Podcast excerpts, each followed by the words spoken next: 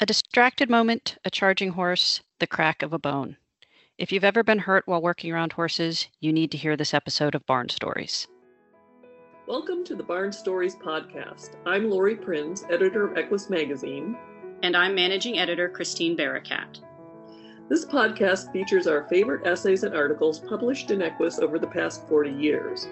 Although Equus is known for articles on horse care and veterinary research, our editorial mission has always been guided by the bond that exists between horses and people. And each issue has featured a real life story that celebrates how horses enrich our lives and touch our hearts. We've searched our archives, chosen the stories that resonated with our readers, and given them new life in this audio format. Longtime subscribers may recognize some of their favorite pieces. And if you're new to the Equus community, these stories will confirm that no matter what sort of saddle you sit in, a deep emotional connection to horses is something we all share.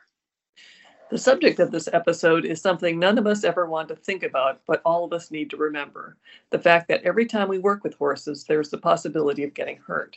Let's face it, no matter how well trained they may be, horses are large, strong, and by nature reactive creatures. The longer you work around them, the easier it is to let your guard down, and one slip is all it takes for an injury to occur. When the subject of our story gets hurt, she has another experience that will be sadly familiar to many listeners. Her doctor tells her she cannot ride for several weeks. Our protagonist at first refuses to accept that recommendation, a testament to how powerful the urge to connect to horses can be, to the point it overrides all common sense. Will she come to her senses and allow her body the time it needs to heal? Let's find out by listening to Reality Check, written by Jessica Fox and read by Taylor Autumn.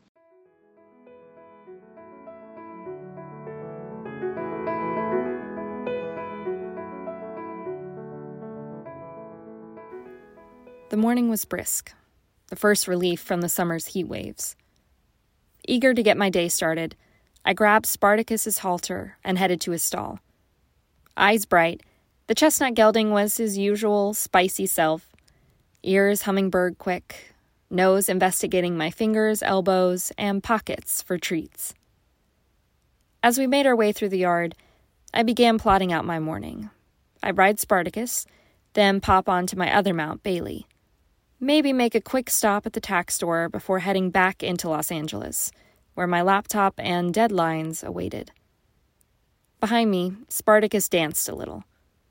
A small portion of my brain registered that he had a little more spring in his step. I took up on the lead rope and discarded the idea of bell boot shopping in favor of spending more time burning off some of Spartacus's energy. I had just begun debating the merits of a route home that did not involve the 405 when we entered the open space of my stable's arena.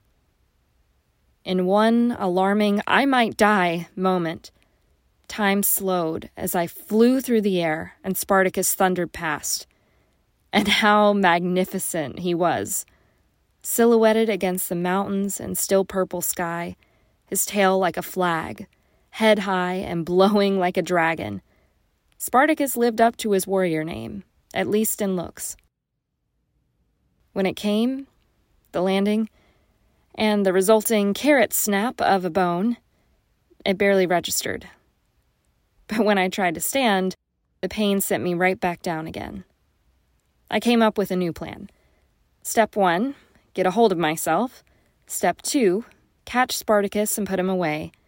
And step three, find help, because I really, really needed an ice pack and some vet wrap. A few breaths later, I tucked my throbbing, swollen right hand under the opposite armpit and crouch walked toward Spartacus, who was snorting and prancing outside the arena gate. Thankfully, another rider, Mary, had spied the loose gelding and come to my aid. She and I risked a glimpse at my hand. My ring finger now made an unnatural right angle.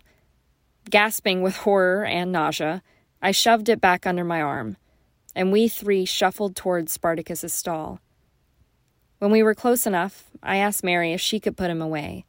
Then I found myself a plastic lawn chair and fainted. When I came to, it was evident that I would have to be taken to urgent care. At the clinic, I fainted again. Despite my repeated assurances that no, Spartacus had not kicked me in the head, and no, my noggin had not tested the ground's density, My new habit made the state of my brain suspect. So I was packed off to a hospital emergency room, where I lost consciousness a third time. It was my love of writing that saved me from a CT scan and other tortures. I was alert and cognate, cracking jokes as my mangled finger was manhandled, until the doctor stated that there'd be no writing for six to eight weeks. That's when I sat up, looked the man dead in the eye, declared not writing unacceptable, and proceeded to pass out again. It's only natural you want what's best for your horse. Wholesome blends from Tribute Superior Equine Nutrition combine specially selected whole seeds and vegetables with a premium level of balanced nutrition. Crafted using the safest manufacturing practices, Wholesome Blends feeds are 100% soy free with no added iron. For a buy three, get one free coupon, visit tributeequinenutrition.com. My little display of horse crazy confirmed what the ER doctor had begun to suspect. I hadn't hit my head, but instead was displaying what amounts to the human body's opt out response, called vasovagal syncope. A fancy term for fainting. A vasovagal syncope is a sudden drop in heart rate and blood pressure caused by emotional distress, the sight of blood, or other triggers. That settled, I was whisked off to an x ray, where it was determined that a specialist needed to tend to my fracture. So I was fitted with a splint, shot up with morphine, yes, in that order, and chauffeured home by my sainted husband. The next day, during my consultation with the orthopedic surgeon, I asked if I'd still be able to ride in a dressage schooling show two weeks hence. When he chuckled, I thought he just appreciated my moxie. Or maybe he didn't understand the question. It was just a finger. It felt fine, safe in its splint. And besides, two hands are not mandatory for riding. Shouldn't I just be able to steer with my legs and seat? As it turns out, breaking a bone is no joke, even if it's just a finger. And painkillers take longer to wear off than I realized. I was going to require surgery, two screws, and a couple months of physical therapy. So, no, I wouldn't be riding again anytime soon. Despite nearly 30 years in the saddle, with several unintentional dismounts, plus a couple of car accidents, I have miraculously remained ER, broken bone, and surgery free. Secretly, I had thought I was invincible, especially when it came to horses. But I wasn't. It could be easy to blame Spartacus for the accident, but it would be just as logical to blame the fly mask that may have affected his vision, the distant sound of farm equipment, or simply the brisk weather. The truth is, whether at the barn or on the freeway, complacency will get you, every time. Being among horses is second nature for me.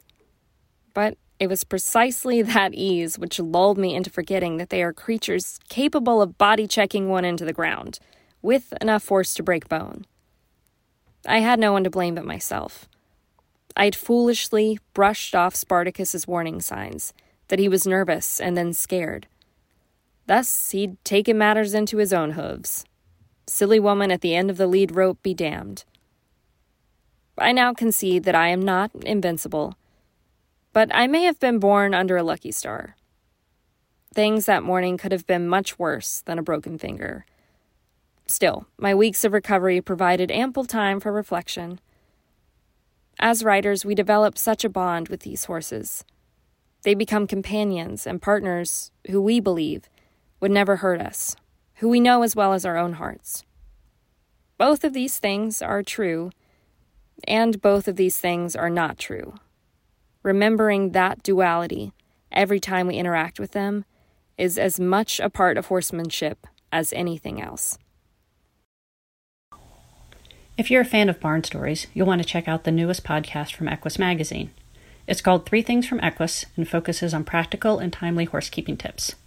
You can find it right now on SoundCloud.com and soon on iTunes and other podcasting platforms. Thanks for listening to Barn Stories. We hope you enjoyed this episode.